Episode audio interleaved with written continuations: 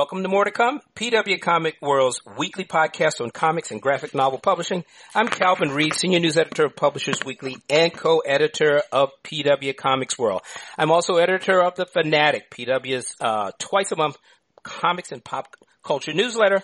Check us out online at publishersweekly.com slash comics.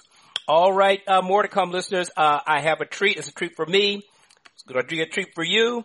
Uh, I hope it's a treat for Joe. but and so that's my hint. We uh, I've got the great pleasure. We're talking with Joe Sacco. We're going to talk to him about his new book, "Paying the Land." Um, uh, really, an extraordinary work that attempts to really cover this an extraordinary range of history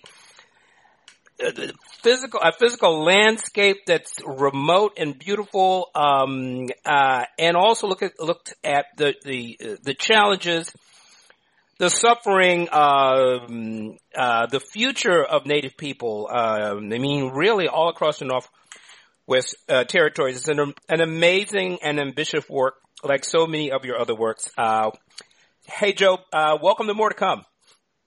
Uh, it's a great pleasure to be here, and thanks for that introduction. It was very generous. Well, it, you know, I just want to add a little bit more to it, just so people know. Uh, you are the author of Footnotes in Gaza. You are the author of Palestine, Journalism, Safe, safe Area Gorazde. I just want to get give people uh, a sense of the work. I haven't talked to you in a long time, but I can't look at this book and not think about uh, the, uh, what you've done in this new book that looks at the uh, the life, really the culture, and really in some ways the the challenges toward their future of First, Nations uh, people in Canada. So now that's my take.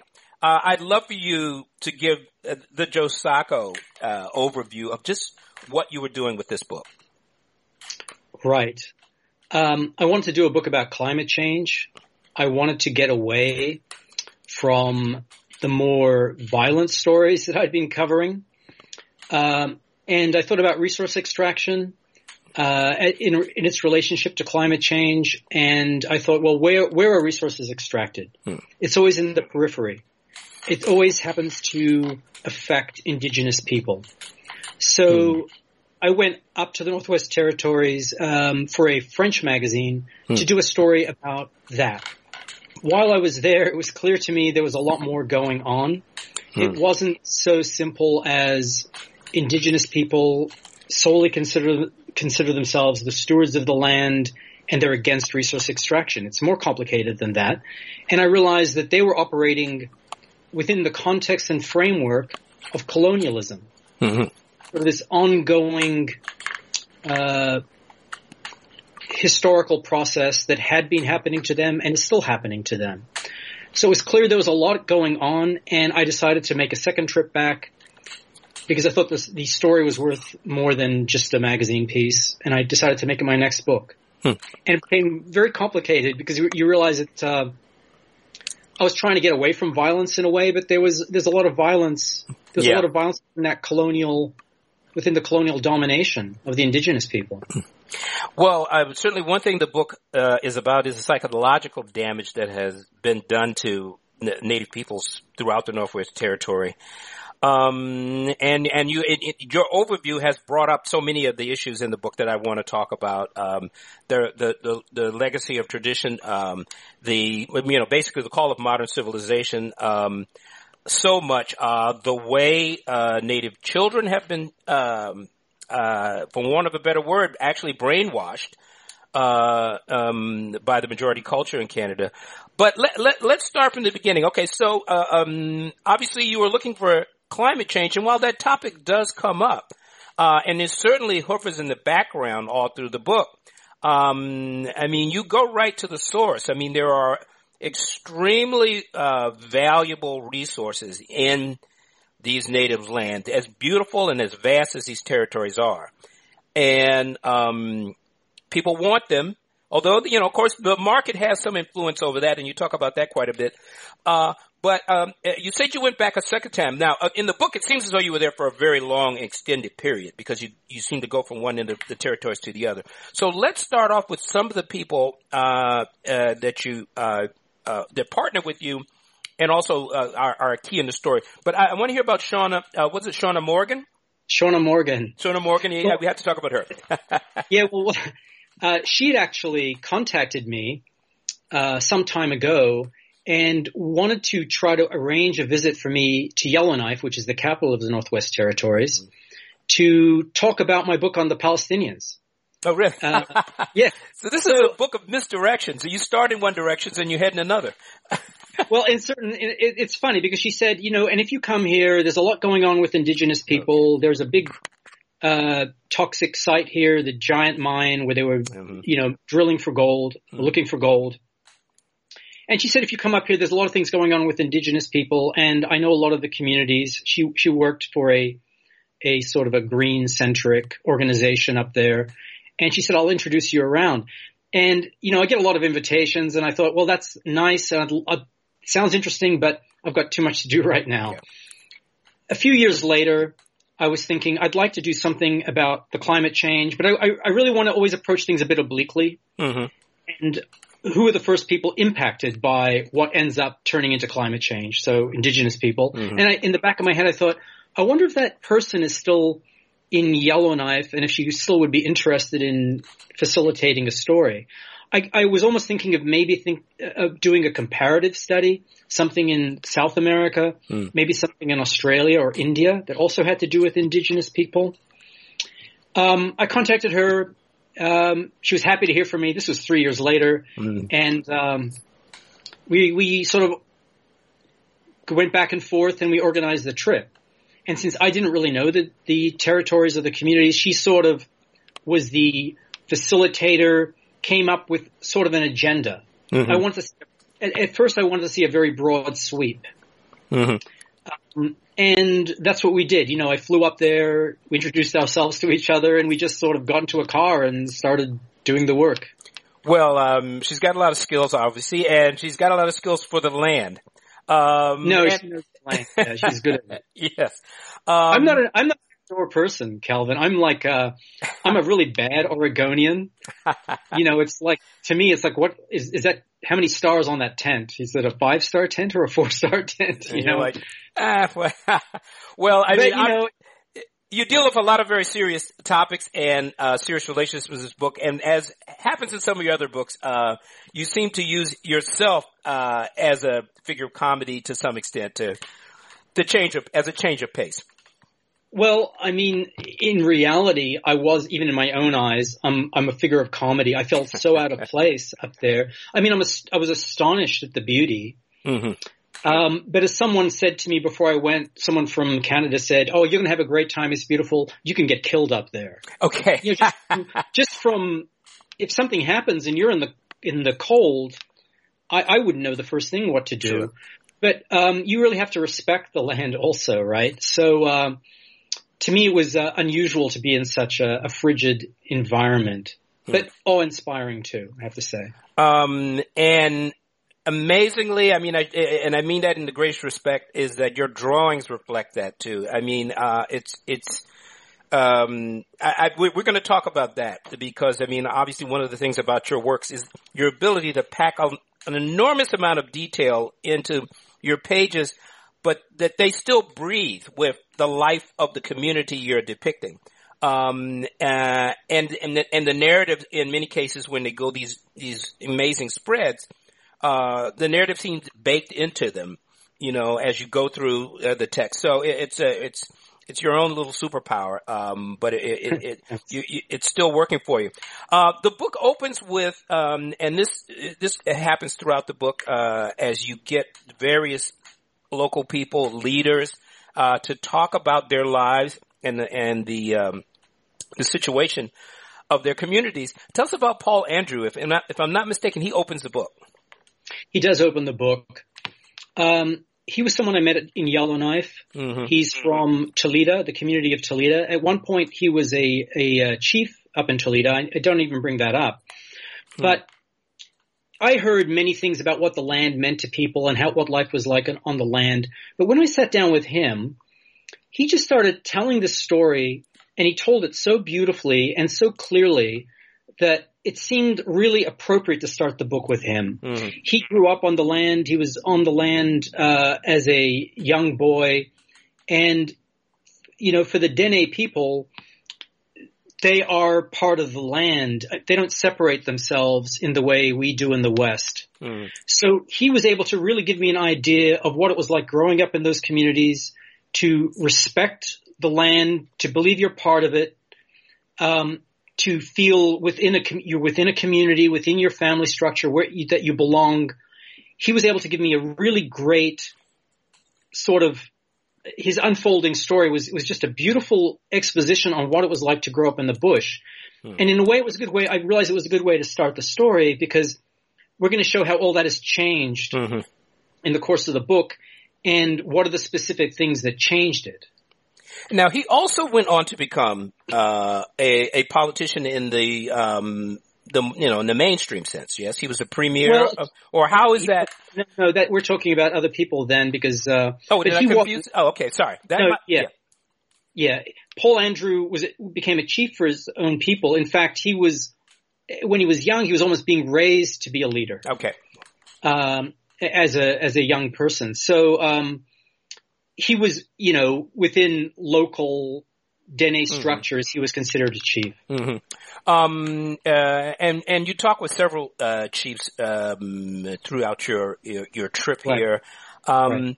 uh, but that that um, that break between the land and modern culture, uh, between government support. I mean, this comes up time and time again, um, and of course, um, the the the powers that these this resource extraction has over the future, uh, the immediate future as well as the, as the long term future. Why don't we? Uh, before I want to talk about fracking and oil, but before that, uh, maybe you can tell us a little bit about when I was uh, uh, about the people, the First Nation people. When I was doing the piece that I mentioned to you earlier, this book from High Water Press uh, called "This Place: 150 Years Retold."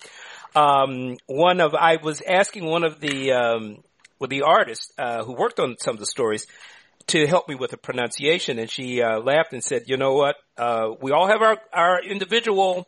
You know, uh, cultures and languages, and I don't even know how to pr- pronounce it.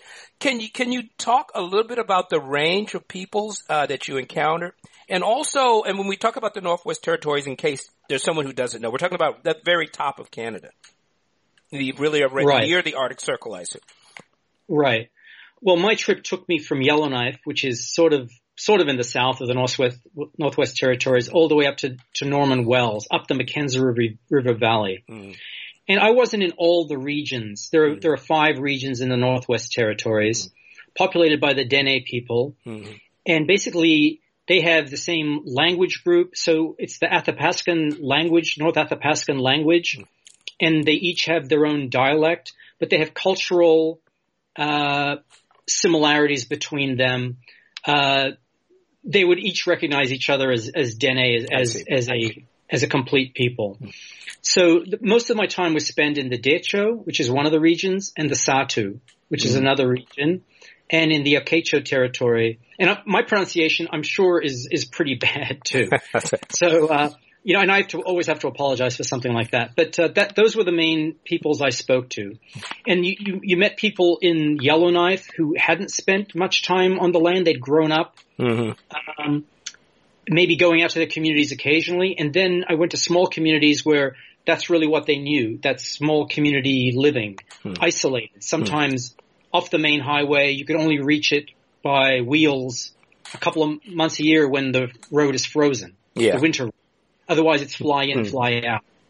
Well, of course, you have an, an interesting sequence about uh, Shauna and yourself and, and your car and driving on these ice roads with massive trucks also coming in the opposite yeah. direction. Uh, sounds yeah, exciting. The, yeah, the ice roads are on the rivers and on the lakes, but once you get into the mountains, it's a winter road, which is much trickier, very narrow.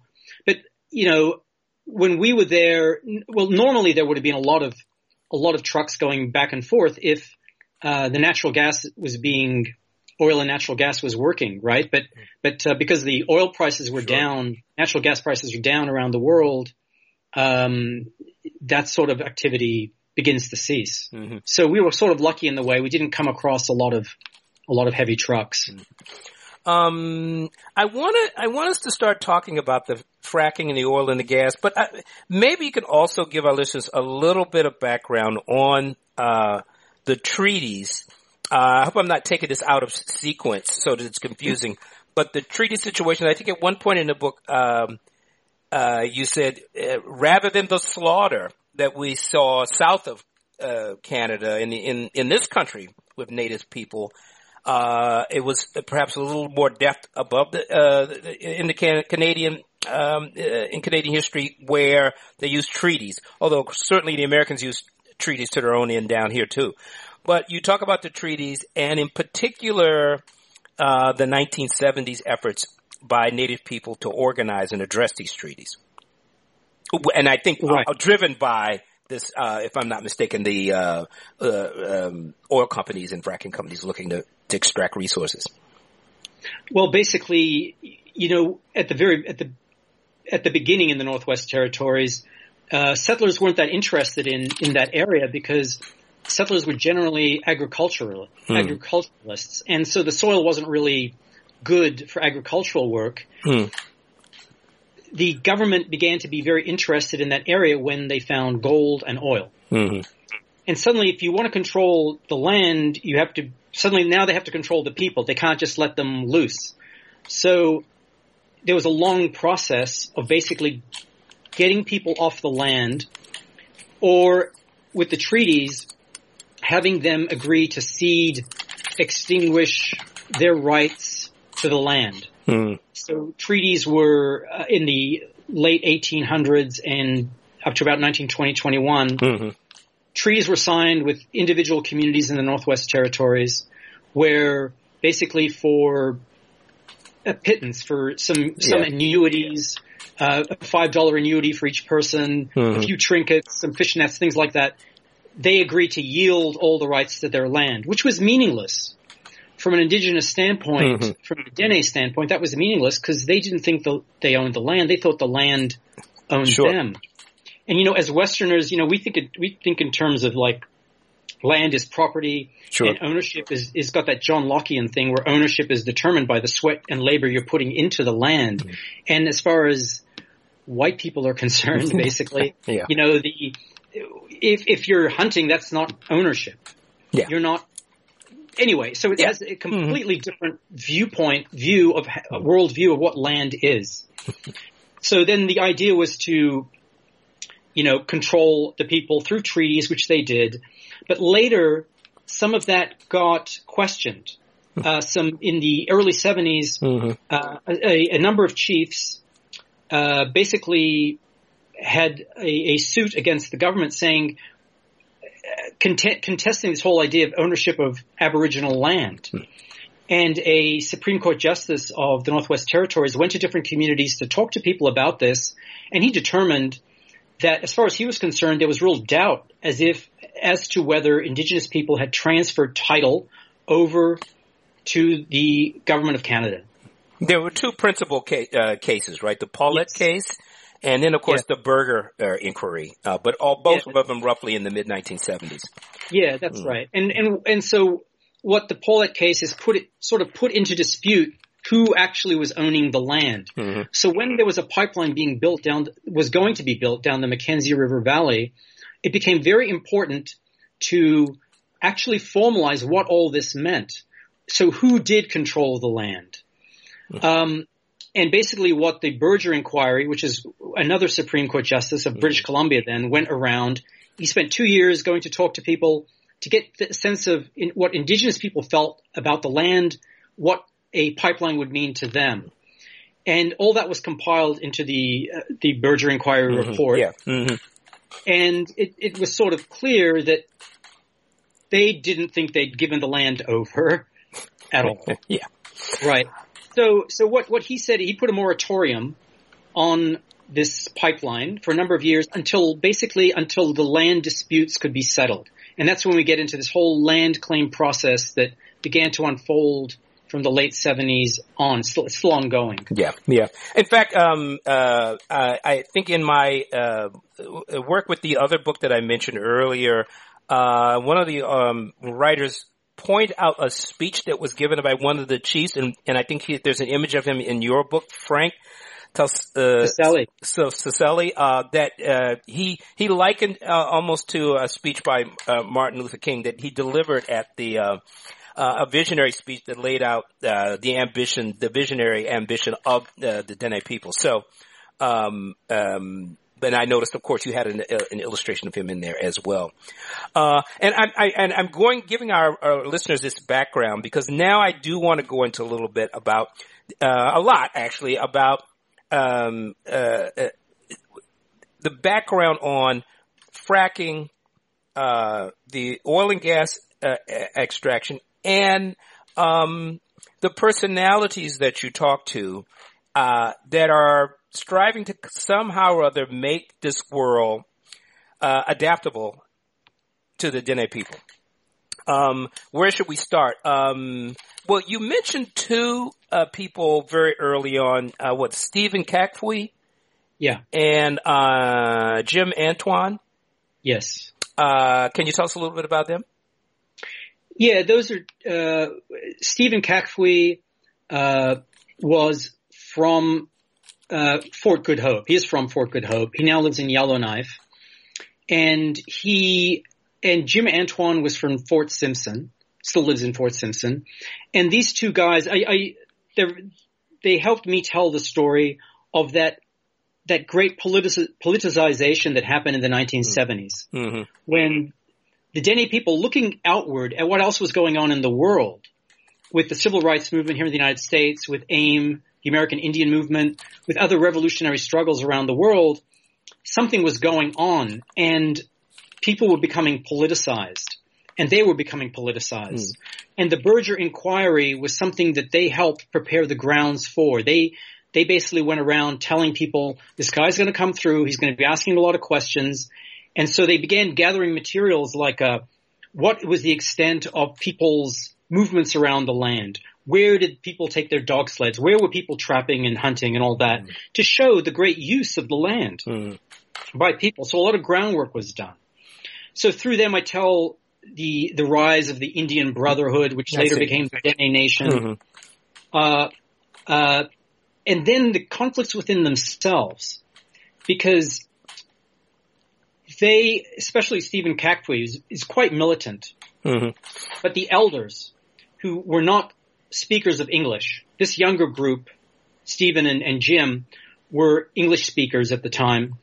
Um, the elders were sort of pushing them to become part of the government structures. Mm-hmm. The reason was they thought if you become part of the government, then we will be sitting across the table from you.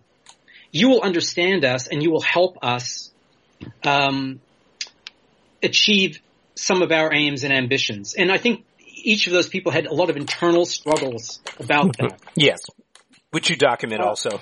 Which I document, and they both decided to listen to their elders, to get involved in the white structures, basically, and whatever the cost to them personally, um, they tried to do what was best for indigenous peoples throughout the Northwest Territories, and they both rose to the position mm-hmm. of premiership, which is the highest position in right. the Northwest Territories. But you know, you never know it from uh, from visiting them. I mean, Stephen Kakfwi, to him, it's like uh, he did his job. That was it. He has no attachment to it. Mm. Jim Antoine, there's there's just no airs in these people at all. Yeah, they were there to do a job, and you know, maybe some indigenous activists would maybe fault them for becoming part of a structure, but I think they were fully aware of what they were doing, and they were being asked to do it. Yeah. by elders. Yeah. Well, that's another uh, interesting aspect of the of the story here: uh, the conflict between a younger generation and an older generation uh, for the the nature of of leadership. Um, uh, but I do want you to talk a little bit about the impact of fracking, and maybe what we can do that is through the personality of what's his name, uh, Harry Deneron. Harry Deneron. Yes. Uh, okay who seems to be, who really is a, has a, an interesting and complex relationship to development and, um, what did it, what do they call it? Uh, backtracking, uh, living in the bush. Yeah. Um, Um, he, he seems to manage to be holding up both at the same time. you know, a lot of people they they're balancing this thing. I mean, I think almost every indigenous person, at their core, if the land was really absolutely important to them, stewardship of the land was always something that everyone mentioned, even if they were pro resource extraction. Harry Deneron um, had been chief on and off for about 40 years in the hamlet of Fort Liard, which is in the south southwest part of the Northwest Territories. And he was chief when I when I went to see him, and he, I mean, Fort Liard was is sitting on what the Canadian government thinks is the ninth biggest uh, natural gas reserve on Earth. Okay. It's huge. Hmm. Um, to him, it's like this should be something we can control and we can make a lot of money out of. A lot of other indigenous communities have an ambivalent relationship with resource extraction. They're not quite as gung ho as him. In a lot of ways, I think a lot of indigenous, indigenous, uh, other indigenous leaders would see him as he's on the outside Mhm. of sort of, let's say, mainstream Mhm. indigenous thought. But he's an interesting guy because he'd also gone up through the pain of the residential school. He'd also, during the Berger inquiry, was quite skeptical of the natural resources. But to him, he felt like the main issue was control. Mhm. You know, if we can control this, if we can get something out of this, then it will be good for our community. Because for what he saw in his community was that a lot of people were dependent on government handouts Yeah. in some communities, it's most of the income that's coming in is government handouts. Yeah. And to him, what he saw were all the social costs of government handouts. Yeah. The, what is it? Government way is no hope. Government, the government way is no hope. You know, it's funny because it made me sort of rethink the concept of welfare on some level because Sure. I can see, I can see his point. Mm. From his point of view, if you want people to have dignity, they have to have work and all that. But the, now what are the, the only work structures though are the, the oil and gas work structures, it seems. So you're kind of a bit damned if you do and damned if you don't. But he was, he was trying to figure out ways to monetize things. Um, there was a, a, another site where they had been uh, doing a had a mine in the 70s that was basically a contaminated place. And to him, it's like, we'll set up a company. You can contract us to clean it up. Or if you are going to frack, fracking costs a lot of, uh, it, it takes a lot of water. He said, you know, we'll, we'll build a dam and then we'll sell you the water to frack. He wasn't against the concept himself. Mhm. You know, he thought, how do we break a cycle of dependency on, on, on Canada?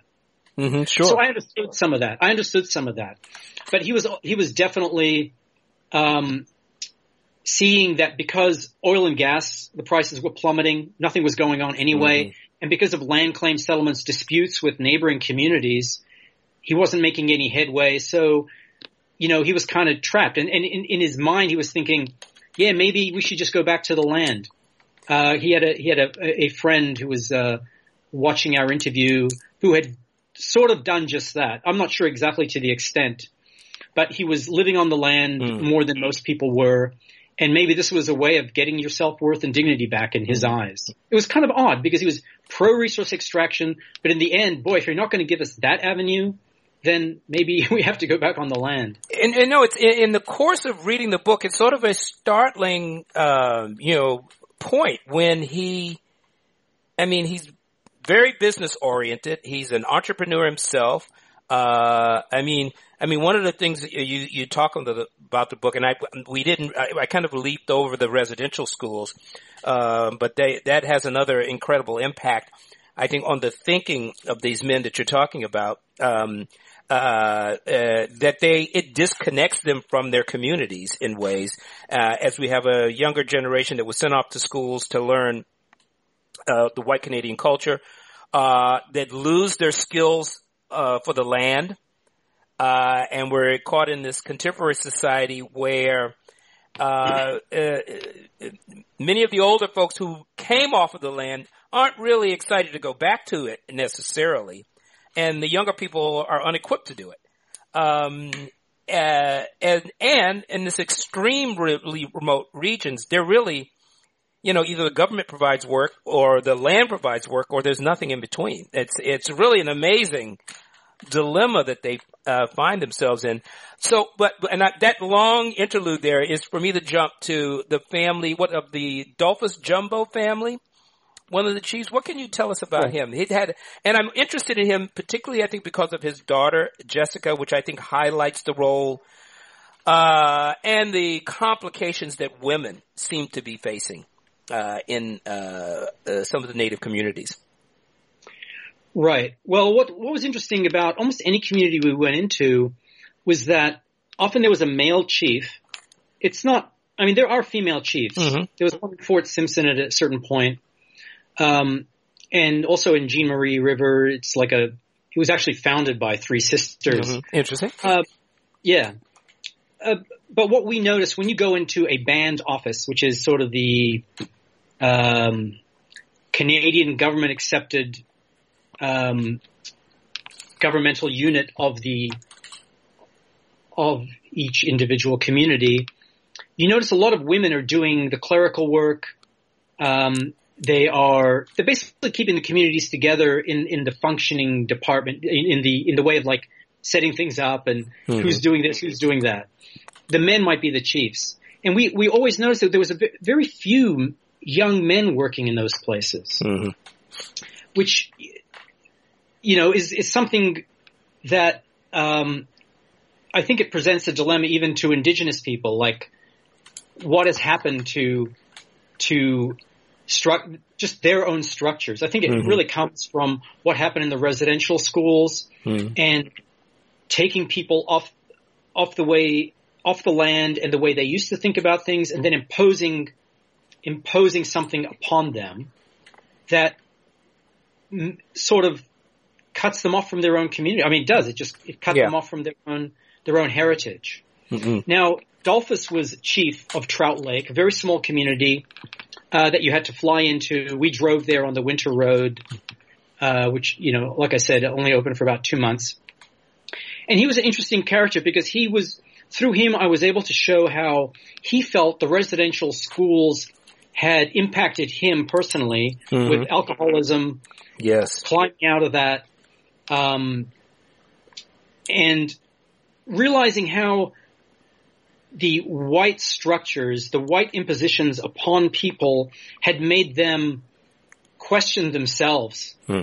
so that they could, they had internalized what white people thought about them, basically. Yeah. I mean, it's something, basically, I mean, if you read Frantz Fanon, mm-hmm. you sort of see it. Right? Sure. And, and he also noticed that as a leader, how he needed to heal himself from all this if he was going to be an effective leader. He, he, he would, he would tell you that, you know, in the our culture, all of us are important. All of us give equal weight to a an issue when we're debating it. They operate by consensus, not like democracy, as mm-hmm. we kind of think is the best. For them, it's consensus. What's it, that's important, and there are no hierarchical structures that are keeping you from talking. In the residential schools, what they were all they were taught was hierarchy. Right. All they were all they were taught was you speak when you're told to speak now shut up. Yeah. And so this had been transferred to them when they're in their communities trying to make decisions. And he felt like he was at a loss sometimes to get help from people who were so used to the white educational system that they were no longer sort of autonomous, independent, mm-hmm. independently thinking people that could actually contribute to a debate. Yeah. So there's a, there were a lot of interesting things you could tell through him. Hmm. He was also, and his community was also in the dilemma of being let's say more on more traditional than most, but also having to deal with a lot of newer, newfangled things like electricity, cell phones, uh, cell phones, toys, mm-hmm. electronic mm-hmm. toys, mm-hmm. and like you saw in a lot of indigenous communities, there's that sort of sense that oh, the young people don't really want to go out on the land. Mm. What's that about? And a, a lot of them, a lot of people were being pulled into sort of the Western what Westerners think are, you sure. know, important implements in their lives. And so for him, it's a struggle. It's like how much, how much do we, I don't want to deprive the community of the benefits of, of the modern world. On the other hand, how much do we get and how do we, how do we assimilate it so that we're not losing ourselves in it? Hmm. Well, he seemed to, he seemed to have some notions about using tourism. Uh, I think that's one of the things he talked about. Um, but I was also very interested um, in his daughter Jessica, who yeah. is a scientist, uh, and she, if I'm not mistaken, has a has a, a, a narrative where she talks a little bit about thinking about running for chief, but really worried and a little bit under. I mean, her dad seems to be a progressively thinking native guy, but even she seemed uh, not sure how he would take if she right. wanted to run. And her narrative uh, seemed to connect with what you were saying. There seemed to be a lot of women actually with the skills and the education um, to move uh, uh, to keep the infrastructure going. Uh, and in many cases, I think uh, even another um, young woman, I believe her name was Ria Letcher, talks about yes. she was worried the best and the brightest were not actually the people that were representing them uh, at these critical moments. So, is that an issue with a, either a younger generation or indeed a gender issue about future leadership? Well, I think it's, I mean, it's sort of an issue everywhere. Well, really. True. Yeah. I, I think, I think what, what some, what some people would say is that when people were on the land itself, there was a much more sort of egalitarian sense among indigenous people in, and though I think you, you know, from what I could see as an outsider, sure. Mm. what I could see was that it seemed like there were gender roles, but they often very much overlapped. Mm-hmm. Paul Andrew talked about how there was no real woman's role because in the end you have to know how to sew, you have to know how to cook, you have to know to, how to do everything because if you're by yourself in the bush, you have to survive. You have to know that stuff. Mm-hmm. And there's there's traditions of women hunting. I mean, often they even own they own 22 rifles and would hunt, hunt smaller game. And the thing is, everyone went out on the bush in order to make hunting possible, even though men might have done that. Sure. You know, to to a larger extent. When they were pulled into communities, and the Canadian government basically didn't want them on, living on the land, pulled them into communities, the gender roles, let's say, whatever there was, was much more pronounced then. Because now it's men are going to hunting, women stay back yeah. uh, in the communities, raising the children and doing that. Everyone was not now going off onto the land in that same way. So gender gender roles and disparities, I think, have been pronounced over time.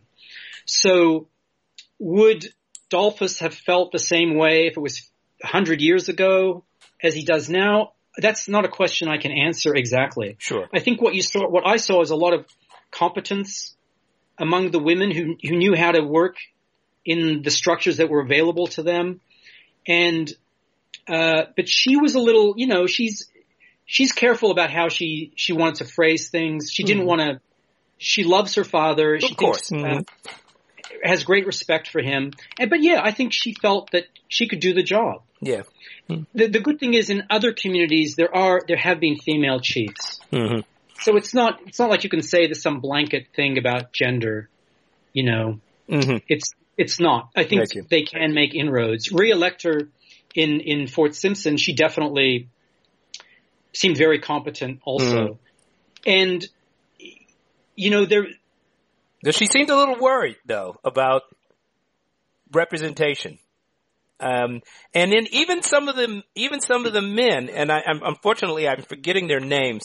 Uh, toward the very end of the book, uh, there seems to be some impatience with, I think, the formal process of putting ideas in front of the um, the elders and working through to a resolution.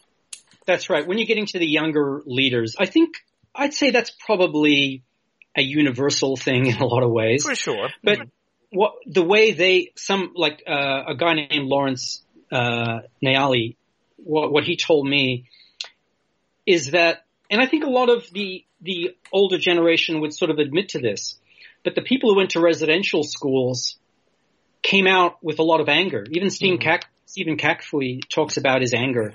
You know, maybe you, know, you, should just say a few words about the residential schools. I think we we dropped that. It's important. Yeah, it's, it's incredibly important. So yeah, maybe yeah. very briefly give a, a, what were the residential uh, schools and what was their uh, ultimate okay. impact.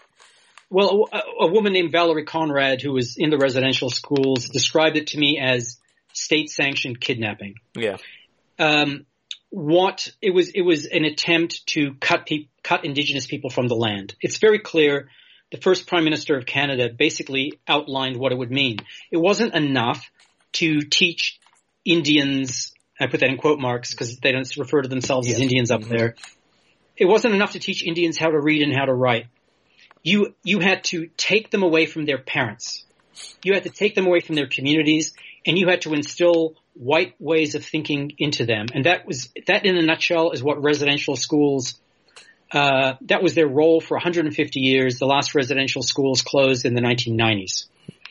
So in that whole period, especially I'd say I would say after World War II, the people I was speaking to in the remote places, they could be reached by the Canadian authorities by plane. The planes would land by their, mm. you know, rivers and lakes or whatever and basically pull people out, young kids out mm. from their families, take them to these residential schools, which were scattered throughout Canada and in the Northwest Territories. Often the, the parents didn't even know where their kids were going. Mm. And in the residential schools, the, the, which were run by religious orders, Roman Catholic mainly, but also yeah. Anglican. Mm. The people were broken from their culture. That was the whole hmm. point. Yeah. You were not allowed to speak your language. You were beaten if you spoke your language. Mm. You were subject to hierarchical ways of education, the whole thing. And so people came back to their communities no longer, these kids came back to their communities no longer knowing how to speak, even to maybe their languages. Mm. They couldn't even communicate, sometimes even with their parents. Yeah. And they no longer knew how to live off the land they were almost ostracized in some cases mm. from their own communities because they were just like this version of a white person now coming to live yeah. live among them again. So this this was incredibly disruptive. It's led to it's pretty much the reason you can talk about all the dysfunctions that are are in, in indigenous communities with alcoholism, uh, domestic abuse, sexual yes. abuse, all mm-hmm. that is a result of that colonial effort to break people from the land. They succeeded in really damaging that culture.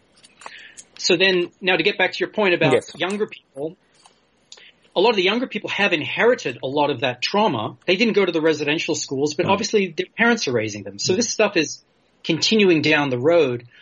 But some of them recognize that their parents' generation, as one person was, it was said, was kind of damaged. Yeah by that. Even mm. those people who had stuck up against the resource extraction industry in the 70s, they had their own set ways of doing things.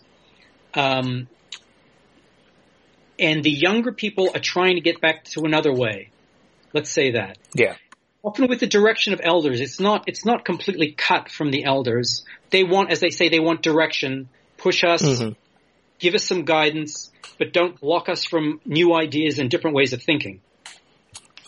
Um, I want to very quickly, because we're running out of time here, I, I want to talk, uh, I, am going to take us away from necessarily the main narrative, and I want to talk a little bit about how you do what you do. Uh, the, the drawings are so lush. Uh, as I said before, they're so packed. Your pages are, I mean, there's no grid to speak of. Uh, you don't seem to have a, a mapped uh, journey uh, that you're on, uh, how are you able to flow this narrative, uh, do these spreads that essentially like recreate, uh, as we were talking about how communities hunted and they all moved together. Um, uh, Uh, uh, how do you do it? Uh, I know you take photos. I think to some extent, is that the basis of it? tell us a little bit. Hmm? Yeah, I take photos, of course, but to I was a little worried about it, as I always am, because I'm going into the past often. I did not live on the bush, in the bush in the 1960s and 1950s. so how do I recreate that? I mean, obviously I'm asking a lot of questions that help me, but in Yellowknife, there's a very good archive that I could research on the, on the web. So I had access to a lot of photographs that were taken in the 20s all through up to the 90s, basically, which showed me what camps looked like. Yeah. I often did a lot of research on how people, uh, you know, Dene people skinning a moose, how they're building these boats. Uh, you could, if you search long enough, and sometimes you're putting a lot of time into the search, mm-hmm. you can find something that you can gives you an idea of how things are done. Mm. In this particular case, especially Paul Andrews' case, I sent that chapter to him and to some other indigenous people. That got sent. He saw it. He affirmed it. I see. That, mm-hmm. to, me, that to me mattered a great deal mm-hmm. because I want to get those things right. Sure. As far as the lush landscapes and all that, you know, I want the reader to get their money's worth. no, I mean honestly, you like, deliver, brother. no, I mean honestly, it's so impressive. It's so beyond mm. my scope. I'm a very urban guy. Mm. This is, it's amazing. It's overpowering almost. I want to give the reader some sense of that, of the awe. And, and sometimes when you're drawing it, you get into sort of that spiritual framework that might be just an ounce of what a Dene person might feel, you know, sure. but it's, it's, drawing is one of those things where you're really trying to inhabit something. And for me personally, I get a lot out of it, so I put a lot into it, if you know what I mean. Sure. Well, on the flip side of the natural beauty, there's this the dystopian complexity of modern industrial, the, the, the modern industrial scarring of the land, and you document that that just as well. That's just in in its own weird and um, sad way. There's a fair amount of awe. I mean, when you when you do these oil plants or even the the fracking or the the gold mine at the very end where you you uh, those are rather haunting too. Yeah, well, I try to get I, I want to get all that stuff right. I think it's important to give everything its due, even things that you don't find attractive. Yes. um, and yeah, I mean, you know, when you when you look up fracking images of fracking, you go, oh no, all those pipes and tubes. Oh god. but you know, you just sort of you take a deep breath and you just sort of calmly approach it and you let it build, right? You just let it build. Well, I tell you, it looks like they were all there, uh, from what I could tell. Uh, well, look, we're, we're, our time is running out, but I, I am curious. I'd love to hear you talk a little about the, the, the, the kind of the young guy we meet at the end, who, uh, who, who seems within the course of the book to be a kind of, you know, a vision for where maybe native communities are going. I think his name is Eugene uh, Boulanger. Yeah. Um, and what can you tell us about him? I mean, he he he was having a bit of going back to the land. Yeah, well, I mean, that's what you find with some of these younger people uh, who are very cognizant of what's going on. First of all, you find a really good critique of Western European civilization, colonialism, and capitalism. Mm. All those young people are really impressive on how they view what has been imposed upon them. And their task, their mission is to decolonize themselves, to stop thinking of themselves in Western frameworks. And he's a real good, Eugene is a real good example of that. He told this absolutely beautiful story about being taken up, and he's very urban in a lot of ways, but mm.